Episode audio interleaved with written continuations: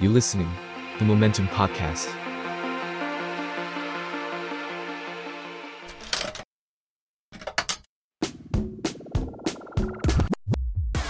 Rookie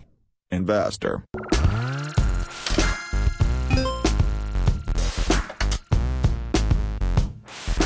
สวัสดีครับ ผมท็อปธนภาคประจำกองบรรณาธิการเดอะโมเมนตัมครับผม ครับและผมเอกจากซิดเมกครับครับ ผมและคุณอยู่กับ podcast Rookie Investor นะครับคัมภีร์ของนักลงทุนมือใหม่ที่รู้เอาไว้จะไม่เสียใจทีหลังครับ ก็อ่าจากที่เราอัดกันไป 2 EP ละ ก็รู้สึกว่าการลงทุนก็เป็นเรื่องที่สนุกดีใช้ได้เหมือนกันนะครับ ใช่เลยอ่ายิ่งยิ่งเวลาที่แบบรู้สึกว่า เอ้ยเราเราได้เล่นแร่แปรธาตุเงินของเราเรามีเงินของเราเพิ่มขึ้นนะครับพี่เอกแต่ว่าอ่าทีเนี้ยมันจะมีอยู่ เหตุการณ์หนึ่งเนี่ยซึ่งน่าจะเป็นฝันร้ายของนักลงทุนนิดนึงก็คือการขาดทุน เรื่องปกติเลยนะจริง ๆ ในเรื่องของการการเอ่อพยายามแสวงหาผลตอบแทน มันก็จะมาด้วยอีกด้านหนึ่งของเหรียญก็คือการที่ต้องมาเจอความผันผวนหรือความเสี่ยงอะไรอย่างเงี้ยครับครับ แต่ว่าสำหรับนักลงทุนมือใหม่เนี่ยเพราะว่าของเราเป็นนักลงทุนมือใหม่เนาะบางคนอะเขาอาจจะยังแบบอ่ารับไม่ได้หรือว่าแบบยังไม่พร้อมที่จะขาดทุน ผมก็เลย อยากที่จะรู้จักกับคำคำหนึ่งครับ เพราะว่าผมอะจะได้ยินบ่อยเหลือเกินก็คือคำว่าหลักการกระจายความเสี่ยงครับ ผมก็เลยอยากให้พี่เอกลองอธิบายว่าเฮ้ยหลักการกระจายความเสี่ยงเนี่ย เรามันกระจายยังไง แล้วมันแบบสำคัญกับการลงทุนยังไงครับ ได้ครับ ในส่วนของหลักในการที่จะมีการกระจายเงินหรือกระจายความเสี่ยงอะครับ มันมาจากคอนเซปต์แล้วก็แนวคิด รูปแบบหนึ่งก็คือว่าในการลงทุนเนี่ยมันคือการใส่เงิน หรือว่างเงินเข้าไปในสินทรัพย์ ชนิดไหนก็แล้วแต่ที่เรามีความสนใจในวันนี้ แต่ว่าเราจะได้รับผลตอบแทนหรือเราจะคาดหวังสิ่งที่อาจจะเกิดขึ้นเนี่ยในวันข้างหน้า เพราะฉะนั้นจากสิ่งที่เราวิเคราะห์ในวันนี้เนี่ยเราไม่มีทางรู้เลยว่าในอีกหนึ่งปีหรือสามปีห้าปีข้างหน้าเนี่ยเหตุการณ์จะเป็นยังไง สิ่งที่เรามีการคิดวิเคราะห์ไว้เนี่ยจะถูกต้องแล้วก็เหมาะสมหรือไม่นะครับ เขาก็เลยต้องมี concept ของการว่า ถ้าหากว่าเราวิเคราะห์ผิดหรือสิ่งที่เกิดขึ้นเนี่ยไม่เป็นไปตามที่เราคิดเนี่ยทำยังไงก็ตามไม่ให้ผลความเสียหายเนี่ยกระทบต่อเงินของเรามากกว่าที่เราสามารถรับได้ ก็เลยมี concept ของเรื่องการต้องมีการกระจายเงินไปในหลายสินทรัพย์ เช่น สมมติกระจายไปใน หุ้นบ้าง กระจายไปในทองคำในพันธบัตรบ้าง หรือถือเงินสดบ้าง หรือไปอยู่พวกคริปโตเคอเรนซีบ้าง เพราะว่าในบางช่วงเวลาเนี่ยสินทรัพย์บางบางตัวนะครับมีการปรับตัวขึ้น อีกตัวมันก็อาจจะมีการปรับตัวลงก็ได้ นั่นทำให้การกระจายความเสี่ยงแบบเนี้ยหรือเป็นการกระจายเงินแบบเนี้ยทำให้เงินของเราอะไม่ไปจมอยู่กับที่ใดที่หนึ่ง ซึ่งในวันหน้าอาจจะเกิดความเสียหายก็ได้ หรืออาจจะดีก็ได้อะไรเงี้ยครับมันเป็น concept เบื้องต้นของของการวางเงินใน ในหลายที่ครับก็เหมือนกับว่าถ้าเราปลูกผักเราก็เหมือนแบบปลูกหลาย ๆ ปลูกไปปลูกหลาย ๆ พันธุ์ปลูกหลาย ๆ อย่างใช่ไหมฮะใช่ใช่คิดซะว่าเป็นเออ เป็นการปลูกผักปลูกผลไม้ก็ได้ครับ สมมติเรามีสวนอยู่สวนหนึ่งก็คือเป็นเงินทั้งหมดที่เรามีใช่ไหมครับ บางช่วงเวลาหรือบางบางฤดูกาลแล้วกันนะครับ มันก็จะมีเดี๋ยวเป็นหน้าเงาะหน้าทุเรียนหน้ามะม่วงอะไรเงี้ยนะครับ บางทีพวกฤดูกาลหรือพวกไซเคิลของมันเนี่ยมันก็จะมาไม่ตรงกัน บางทีเราถ้าเราไปปลูกแค่อย่างเดียวอะ่ะเราก็ต้องรอกินแค่สมมติกินแค่ทุเรียนอย่างเดียว เราไม่มีโอกาสได้กินอย่างอื่นเลย และในขณะเดียวกันถ้าตอนนั้นเนี่ยเอ่อ สิ่งที่เราปลูกลงไปเนี่ยนะครับมันมีความเสียหาย เช่น ทุเรียนตายทั้งสวนเลยสมมติอะไรเงี้ยเราก็ไม่มีโอกาสจะได้รับผลตอบแทนในส่วนนั้นเลยนะครับ หรือเผลอเงินลงทุนจะหายไปด้วยซ้ำมันก็เลยต้องมีการปลูกหลายอย่างทำหลายอย่าง เพื่อให้บางทีเราสามารถเก็บเกี่ยวผลตอบแทนได้หลากหลายด้วย ก็เหมือนเป็นการกระจายเงินให้เขาทำงานในคอนเซปที่แตกต่างกัน แล้วก็ในสินทรัพย์ที่แตกต่างกันด้วยครับโอ้พอพูดว่าเหมือนเป็นแบบ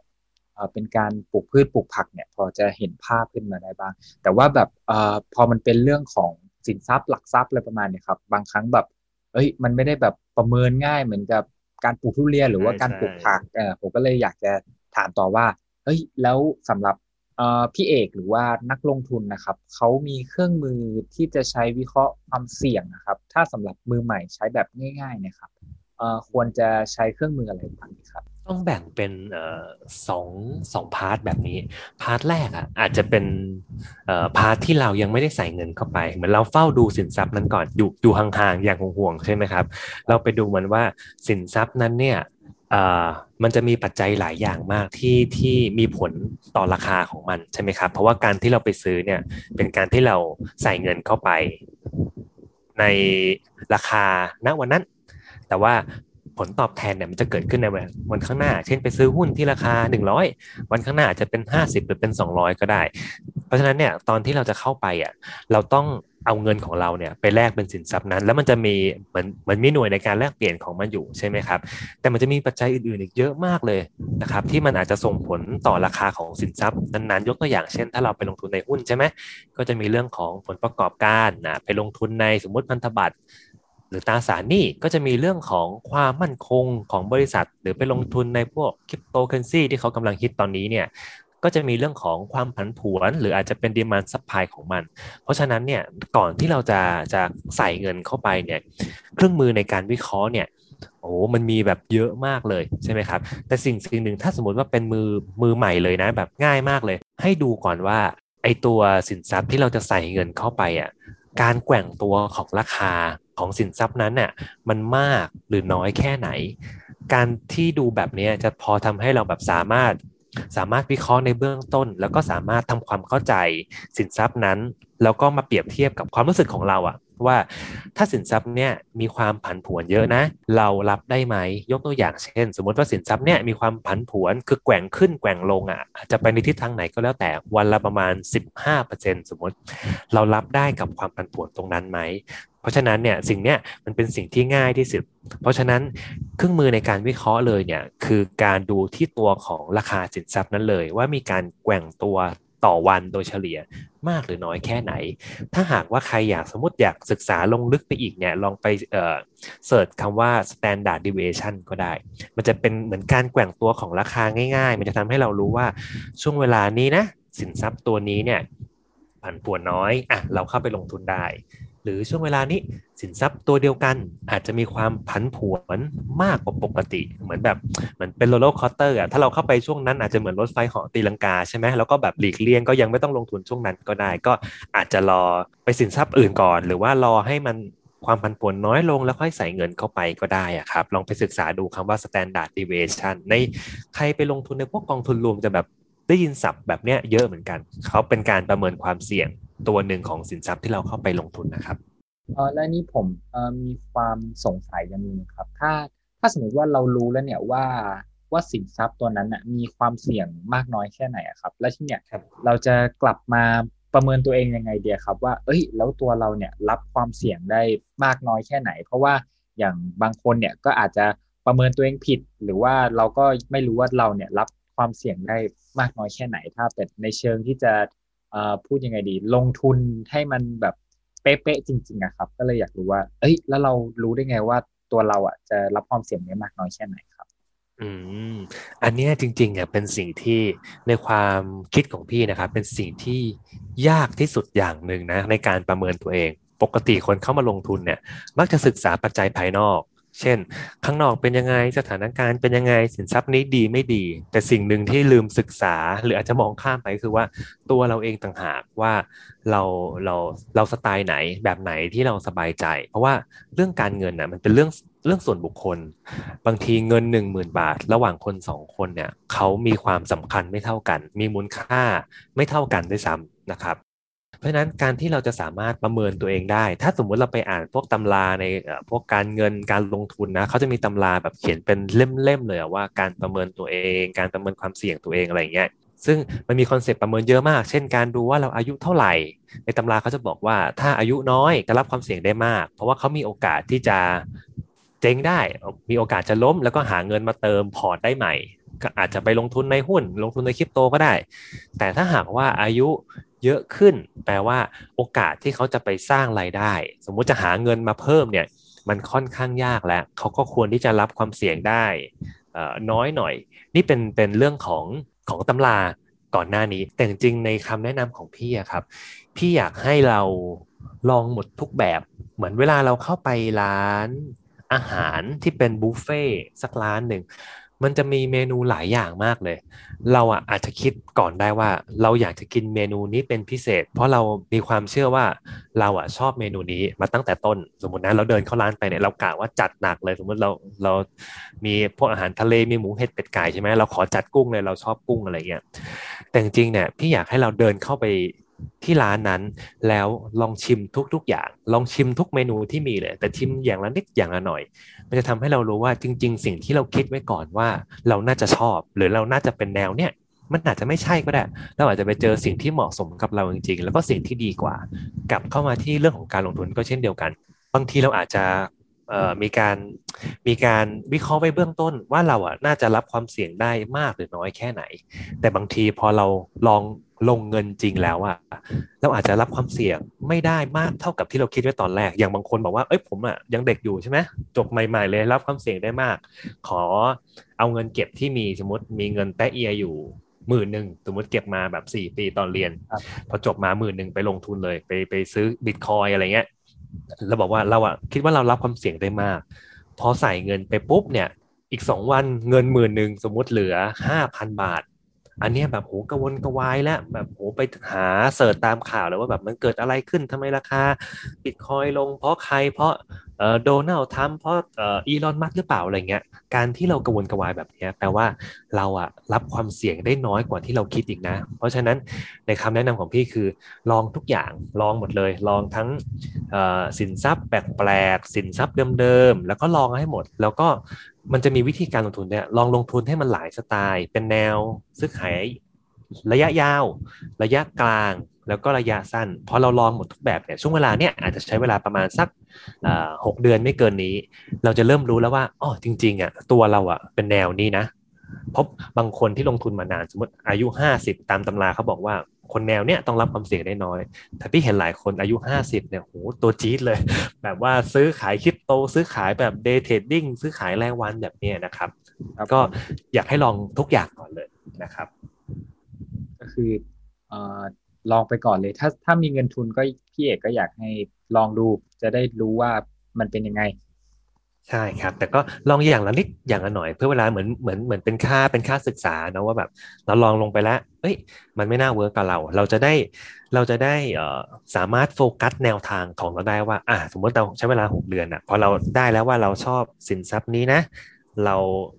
ชอบวิธีการลงทุนแนวนี้นะ เราจะได้โฟกัสในแนวนั้นไปเลย เพราะบางทีเนี่ยถ้าเราไปศึกษาอ่านเนี่ยบางทีเราเราไม่มีทางรู้หรอกว่าเราจริง ๆ ตัวเราเองอะ matching กับ กับแบบไหนอะไรเงี้ยบางทีไปอ่านตำราของคุณ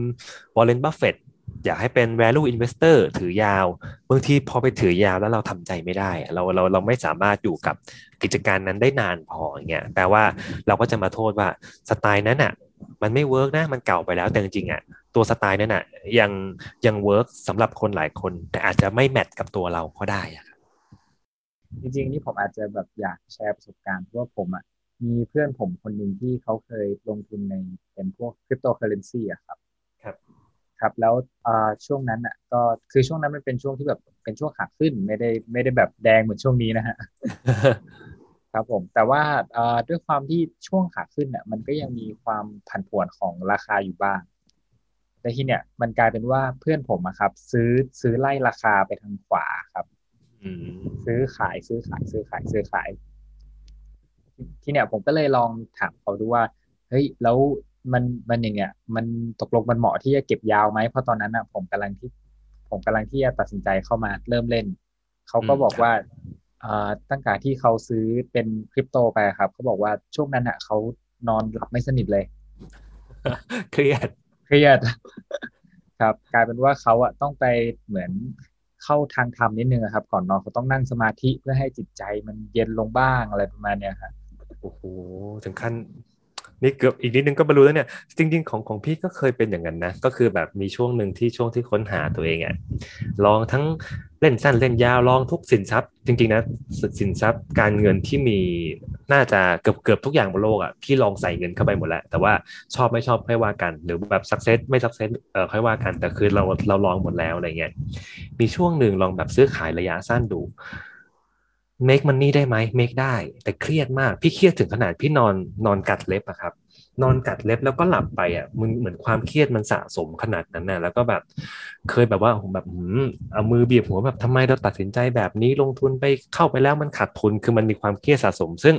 บางทีถ้าเราลงทุนแล้วมันถูกถูกจริตกับตัวเราเองอะเราจะไม่เกิดความเครียดแบบนั้นเลยนะ ราะนั้นการที่เราลองหลายแบบ เราจะรู้เองว่าเอ้ยแบบเนี้ยเราสบายใจ เพราะการลงทุนมันคือเรื่องของมันเรื่องของระยะยาวอะเราต้องสามารถอยู่ได้แบบสิบปียี่สิบปีด้วยวิธีการประมาณนี้ เพราะถ้าแค่วันสองวันเราก็เครียดแล้วอะเราไม่สามารถแบบยืนระยะได้แบบเกินปี แบบสามารถสร้างเงินให้มันเติบโตให้เราได้อย่างแน่นอนนะครับก็อย่างที่พี่เอกเคยบอกเมื่อ EP EP แรกนะครับ ว่าลงทุนเนี่ยมันต้องให้ได้เงินให้ชนะเงินเฟ้อถ้าลงทุนแล้ว ขาดทุนแล้วเครียดก็อาจจะต้องกลับมาทบทวนตัวเองใหม่ว่าตัวเองเป็นยังไงบ้าง ใช่เลยครับอืมเอ้ยแต่ว่าจริงๆเนี่ยครับ ผมว่าเรื่องการลงทุนเนี่ยครับ มันค่อนข้างที่จะเป็นศาสตร์เป็นศิลป์นิดนึงนะครับ คือมันต้องมีศาสตร์ในการที่แบบเออประเมินปัจจัยภายนอก แต่ไอ้เรื่อง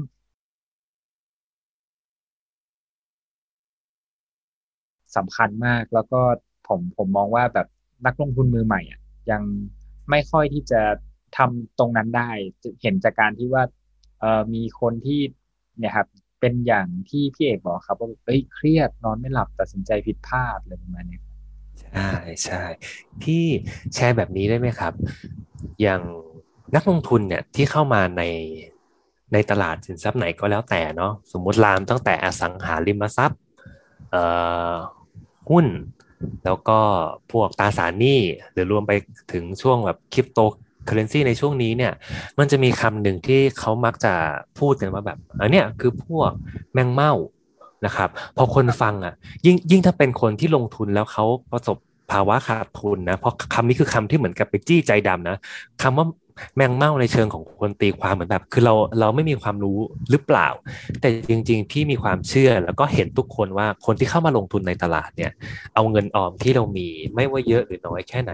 ทุกคนศึกศึกษามาเป็นอย่างดีหมด เพราะตอนนี้ทุกคนเข้าถึงอินโฟเมชันได้หมด ทุกคนเข้าถึงหนังสือได้แบบเยอะมากไปเดินไปตามร้านหนังสือเนี่ยหนังสือลงทุนเยอะมากเลยแปลว่าทุกคนเนี่ยเตรียมตัวมาในระดับหนึ่งแล้ว อาจจะเตรียมตัวมาเยอะเตรียมตัวมาน้อยก็แล้วแต่นะครับ แต่ว่าทุกคนเนี่ยจะต้องใช้ว่ามีของอะติดตัวมา มีเครื่องมือมีอาวุธ มีวิธีการคิดในการวิเคราะห์เนี่ย ติดตัวมาหมด ไม่ค่อยมีใครแบบน้อยคนมากที่มาแบบ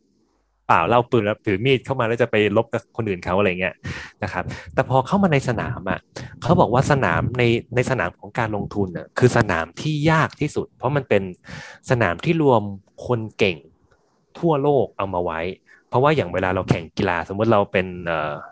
เราเป็นเป็นนักมวยเงี้ยเราอาจจะต้องมีการแบ่งน้ำหนักแบ่งรุ่นแบ่งประสบการณ์ว่าคนนี้มีประสบการณ์นะ ต้องชกกับคนที่มีประสบการณ์เท่านั้น แต่ว่าเราไม่สามารถไปชกข้ามรุ่นได้ แต่ว่าในสนามการลงทุนนะไม่ว่าเราจะเป็นมือใหม่เข้ามาลงทุนวันแรก หรือมีประสบการณ์ลงทุนมาแล้ว 50 ปี ทุกคนอยู่ในสนามเดียวกันหมดเลย ทุกคนช่วงชิงชิงดีชิงเด่นกัน เพราะฉะนั้นเนี่ยเรื่องของภาวะภาวะจิตใจของคนที่ลงทุนเนี่ยมีผล มากกว่าเเรื่องของความรู้สิคือถ้าถ้าคนคนหนึงจะสามารถทำให้พอร์ตตัวเองเนี่ยเติบโตได้สามารถเอ่อย่งยืนได้จากการลงทุนเนี่ยส่วนใหญ่คนคนนั้นเนี่ยมักจะเป็นคนที่มีสภาพจิตใจที่ค่อนข้างค่อนข้างดี มีทัศนคติหรือมี mindset ที่เหมาะสมกับเรื่องของการลงทุน เพราะฉะนั้นเนี่ยตรงเนี้ยถือเป็น เป็นไฮไลท์ที่เราจะต้องให้ความสำคัญกับเรื่องของจิตวิทยา เรื่องทัศนคติ และเรื่องของ mindset ในเรื่องของการลงทุนน่ะให้มากกว่าเรื่องของวิธีในการลงทุนอีก เพราะต่อให้เรามีวิธีที่ดีใช่ไหมครับ เราไป ถามเพื่อนเนี่ยเพื่อนเราเก่งจัดอะไรเงี้ยลงทุนพร้อมเขาอะก็ไม่ได้แปลว่าเราจะกำไรเท่าเขา อาจจะกำไรมากกว่าหรือน้อยกว่าก็ได้ เพราะบางบางช่วงเวลาเนี่ย เวลาเพื่อนซื้อเยอะเราอาจจะไม่กล้าซื้อก็ได้ เพราะใจเรายังกลัวอยู่อะไรเงี้ยครับเพราะฉะนั้นเรื่องของจิตวิทยาเรื่องของวิธีคิดเรื่องของจิตใจตัวเราเองอะมีผลต่อการลงทุนมากๆเลยครับ แสดงว่าจริงๆแล้วนั่งสมาธิเข้าทางธรรมเนี่ยก็น่าจะเป็นวิธีที่ดีเหมือนกัน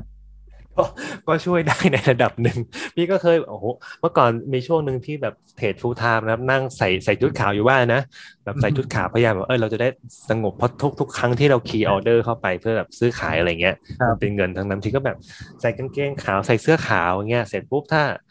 ซื้อไปแล้วอะไรเงี้ยก็เอ้าไม่รู้จะทำอะไรนั่งสมาธิแล้วกันอะไรเงี้ยคือช่วงนั้นแบบฟุ้งซ่านมากทำทำหลายอย่างมากแต่จริงๆการที่เราเอ่อนั่งสมาธิก็ช่วยได้ เพราะนักลงทุนที่เป็น เฮดฟันในระดับโลกหลายคนที่ที่เป็นต่างชาติด้วยนะครับ ยังให้ความสำคัญกับการที่นั่งสมาธิเขาเขียนหนังสือเยอะมากว่าเขาคือคนที่นั่งสมาธิในทุกๆเช้าคือนั่งอยู่เฉยๆหลับตาเขาอาจจะไม่รู้วิธีการแบบพุทโธเหมือนของเรานะ แต่คือเขาแบบมีการนั่งเฉยๆมีการกำหนดลมหายใจ มีการตั้งสติกับกับงานที่เขาจะต้องโฟกัสในวันนี้เพราะนั้นอันนี้ก็ก็ถือว่าช่วยได้ในระดับหนึ่งครับ ครับผมก็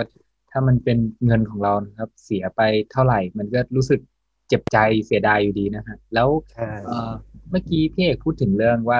อ่ามีประสบการณ์ในการเทรดมาก่อนผมอยากลองให้แบบอ่าพี่เอกลองแชร์ประสบการณ์ที่ว่าแบบเฮ้ยเราขาดทุนหนักเลย หรือว่าแบบเรากำไรมากสุดๆไปเลยครับ จากการลงทุนเนะครับ อยากให้ลองแชร์ว่าเอ่อเหมือนแผนของตัวเองตอนนั้นเป็นยังไง แล้วก็เหมือนสภาพจิตใจตัวเองเป็นยังไงครับผม ได้เลยครับ เอาขอช่วงเวลาที่เลวร้ายก่อนแล้วกันนะครับ ย้อนไปหลายปีเหมือนกันช่วงนั้นเอ่อพี่ทำงานประจำอยู่ที่เอ่อเป็นบลจเนาะเป็นบริษัทหลักทรัพย์จัดการกองทุนรวมที่หนึ่งนะครับแห่งหนึ่ง ก็มีการลงทุนเนี่ยตอนนั้นมีลงทุนในหุ้นลงทุนในเอ่อทองคำนะครับ แล้วก็มีอสังหาริมทรัพย์บ้างหน่อยหนึงใช่ไหมครับ แล้วก็หลักๆเลยอะก็จะมี ลงทุนในพวกสัญญาซื้อขายล่วงหน้า หรือที่เขาเรียกว่าฟิวเจอร์อะที่ที่เด็กยุคใหม่จะครับผมจะนิยมกันอะไรอย่างเงี้ยนะครับ ก็ตอนนั้นมันจะมีฟิวเจอร์ในเซ็ตห้าสิบใช่ไหมก็เอ่อเราอะด้วยความที่ลงทุนมาแล้วแล้วไม่เคยคือคือมีแบบช่วงแรกมีแบบขอเงินคุณพ่อคุณแม่มาลงบ้างอะไรเงี้ยแต่หลักๆ ก็คือจะเป็นเงินเก็บของเราจากจากเงินเดือนที่เราออมเข้าไปทีละเล็กทีละน้อยอะไรเงี้ยแล้วก็ไปไปลงทุนสร้างตัวเองขึ้นมา วันนั้นจำได้เลยครับก่อน ก่อนหน้าที่จะเกิดเหตุการณ์ขาดทุนหนักเนี่ย มันมีเหมือนมีข่าวสารจากต่างประเทศเป็นข่าวใหญ่เหมือนกันนะครับแล้วเราก็ติดตามข่าวนะคือเราก็มีความรู้ดูแบบทุกอย่างเป็นวิเคราะห์พอได้อะไรเงี้ยก็เฮ้ยมันมีข่าวกดดันจากต่างประเทศ แต่มันก็ยังเป็นข่าวที่แบบยังไม่ค่อยแน่นอนสองแง่สองงามแล้วพอดีในหุ้นไทยวันนั้น มันค่อย ๆ มีการขยับขึ้นในช่วงท้ายตลาดใช่ไหมพี่ก็อะเปิด สถานะไอสัญญาซื้อขายล่วงหน้าไอตัวฟิวเจอร์ครับของเซ็นห้าสิบเปิดเข้าไป มีการคำนวณความเสี่ยงไว้อย่างดีมาก เพราะว่าทุกครั้งที่พี่จะมีการซื้อขายพวกสินทรัพย์พี่แบบลง Excel ตลอดคำนวณหมดแล้วว่า ต้องซื้อไม่เกินเท่าไหร่ใช้เงินเท่าไหร่อะไรเงี้ยก็เปิดสถานะเข้าไป วันรุ่งขึ้นจะต้องไป present งานที่แห่งหนึ่งเกี่ยวกับ present เรื่องเกี่ยวกับพวกกองทุนรวมอะไรเงี้ยครับให้ให้ให้ให้กับผู้ใหญ่หลายคนเหมือนกัน ก็พอตื่นมาตอนเช้ารู้เลยว่าวันเนี้ย เราหนักแน่ เราโดนตลาดจัดหนักแน่นอน เพราะว่าเราเปิดสถานะรองเข้าไป แปลว่าถ้ามันมีการปรับตัวขึ้น เราจะได้กำไร แต่ถ้ามันมีการปรับตัวลงอะเราจะขาดทุนนะครับ ตลาดต่างประเทศวันนั้นน่ะช่วงช่วงช่วงคืนวันนั้นเนี่ยนะครับปวดมากคือลงหนักมากพี่ก็รู้แล้วตอนเช้าพี่โดนแน่นอนนะครับแล้วลองคิดสภาพตลาดหุ้นไทยตอนนั้นน่ะมันเปิด 10 โมง ตลาดฟิวเจอร์เปิด 9 โมง 45นะครับก็จะเปิดก่อนหุ้นประมาณ 15 นาที แล้วพี่มี present ตอน 10โมงตรงเป็นเป็น present ใหญ่คือแบบต้องต้องเป็นเราเท่านั้นที่ไปยืนพูดตรงนั้นยืนพูดคนเดียวด้วยอะไรอย่างเงี้ยก็เลี่ยงไม่ได้นะครับแต่ใจคืออยากจะลามากอยากอยากจะลาขอแบบขอดูสถานการณ์อะไรอย่างเงี้ยก็ลาไม่ได้ พอตลาดฟิวเจอร์เปิดมา เท่านั้นแหละ เห็นแล้วว่าเงินเราในพอร์ตอะที่จากเมื่อวานเนี่ยมีอยู่ทั้งมีอยู่ประมาณหนึ่ง นะครับเปิดมาตอนเช้าเห็นมันติดลบเลยทันทีนะ ลบไปประมาณแสนสองแล้วเงินเดือนตอนนั้นน่ะ หลักเท่าไหร่เองอะเงินเดือนแบบช่วงช่วงนั้น เอ่อเท่าไหร่อะสองสองหมื่นกว่าบาทพี่จำตัวเลขเป๊ะๆไม่ได้อะแบบนานมากแล้วประมาณสองสองหมื่นสี่สองหมื่นห้าเนี่ยครับครับมันประมาณสี่ห้าเท่าของเงินเดือน คือเราต้องทำงานเพื่อให้สามารถเอามากบการขาดทุนแค่วันเดียวอะ ต้องทำงานประมาณหกเดือนเงี้ยพี่ก็แบบใจสั่นปากสั่น แล้วก็จำเป็นที่จะต้องแบบปิดสถานะก็คือยอมตัดขาดทุนออกไปเลย เพราะว่าฟิวเจอร์มันจะเร็วมากใช่ไหมครับแล้วเราก็ต้องไปโฟกัสการงาน เราไม่อยากจะแบบเปิดแบบ present แต่ก็เปิดดูหุ้นไปอะไรเงี้ยก็คือต้องขายตัดขาดทุนไปเลย แล้วก็ไป present ด้วยความแบบงงงๆตัวลอยๆ อะไรเงี้ย แต่ว่าขนาดเรามี การคำนวณความเสี่ยงนะมันมันเป็นการขาดทุนที่ไม่เยอะถ้าถ้าเทียบเท่ากับทั้งพอร์ตเพราะว่าเรามีการคำนวณไว้ไว้อย่างดี แต่มันมีผลต่อจิตใจเรามาก เพราะว่าถ้าเทียบกับเงินเดือนอะมันแบบหลายเท่ามากคือเราก็มีความแบบเครียดและในระดับหนึ่งวันนั้นก็กินข้าวไม่อร่อยเลยนะครับ ทีนี้ผมประสบการณ์ที่กำไรมากสุดนะครับ ก็เป็นประสบการณ์ที่ตรงข้ามกับเหตุการณ์แบบเนี้ยนะครับ เพราะบางบางทีเนี่ยเวลาที่ช็อตช็อตที่เราเราขาดทุนเนี่ยเออเราก็จะมีความแบบ เสียใจใช่ไหมครับช็อตเวลากำไรก็จะมีความดีใจเป็นลิงโลดยิ่งถ้าเราแบบประสบการณ์น้อยๆเข้ามาในตลาดยังไม่นานมากเนี่ยการขาดทุนหรือการกำไรเนี่ยจะทำให้อารมณ์ของเราอะสวิงมากกว่าปกติ คือดีใจสุดขีด เสียใจสุดขีดช็อตดีใจก็มีอย่างบางวันเงี้ย สมมติว่าวันนั้นเราได้กำไรแบบเยอะมาก แบบเออเราคิดวิเคราะห์ถูกต่างๆนานาซื้อไปแล้วมันขึ้น เรามีการขายได้เงินเข้ามาในพอร์ตอะไรเงี้ยพอมันเป็นเงินที่แบบโอ้ย เยอะเราก็ดีใจดีใจในขณะที่ว่าตอนนั้นน่ะช่วงช่วงแรกๆนะมือเติบเลยใครแบบว่าเอออยากได้อะไรสมมติแบบเออคุณพ่อคุณแม่อยากได้อันนี้ แฟนอยากได้อันนี้ได้เออเราเราเราซื้อให้เราจัดให้ตอนกินนี่แบบโอ้แทบไม่คิดเลยอะไรเงี้ยแต่บางทีก็ลืมนึกไปว่าอ๋อตอนตอนขาดทุนเขาก็ไม่ได้เอามาให้เราเหมือนกันนะอะไรเงี้ยครับมันก็จะเป็นภาวะแบบเนี้ยและ ในการลงทุนมันก็จะมีเหตุการณ์แบบนี้เกิดขึ้นกับเรา ต้องใช้คำว่าเกิดขึ้นกับเราตลอดไป ไม่ว่าจะเป็นการขาดทุนหนักๆ หรือการกำไรเยอะๆ แบบนี้เราจะเกิดขึ้นแบบนี้อยู่ตลอดเวลา เพราะฉะนั้นการเข้าใจตัวเอง การเข้าใจสินทรัพย์ที่เราไปลงทุน และการประเมินความเสี่ยงให้ให้ดีก่อนเนี่ยมันจะทำให้เราสามารถรับมือกับความผันผวนของตลาด แล้วก็รับมือกับความผันผวน ของอารมณ์ของตัวเองได้อะครับ ครับใช่ผมโอ้โหรู้สึกเป็นเป็นประโยชน์มากเลยนะฮะไอ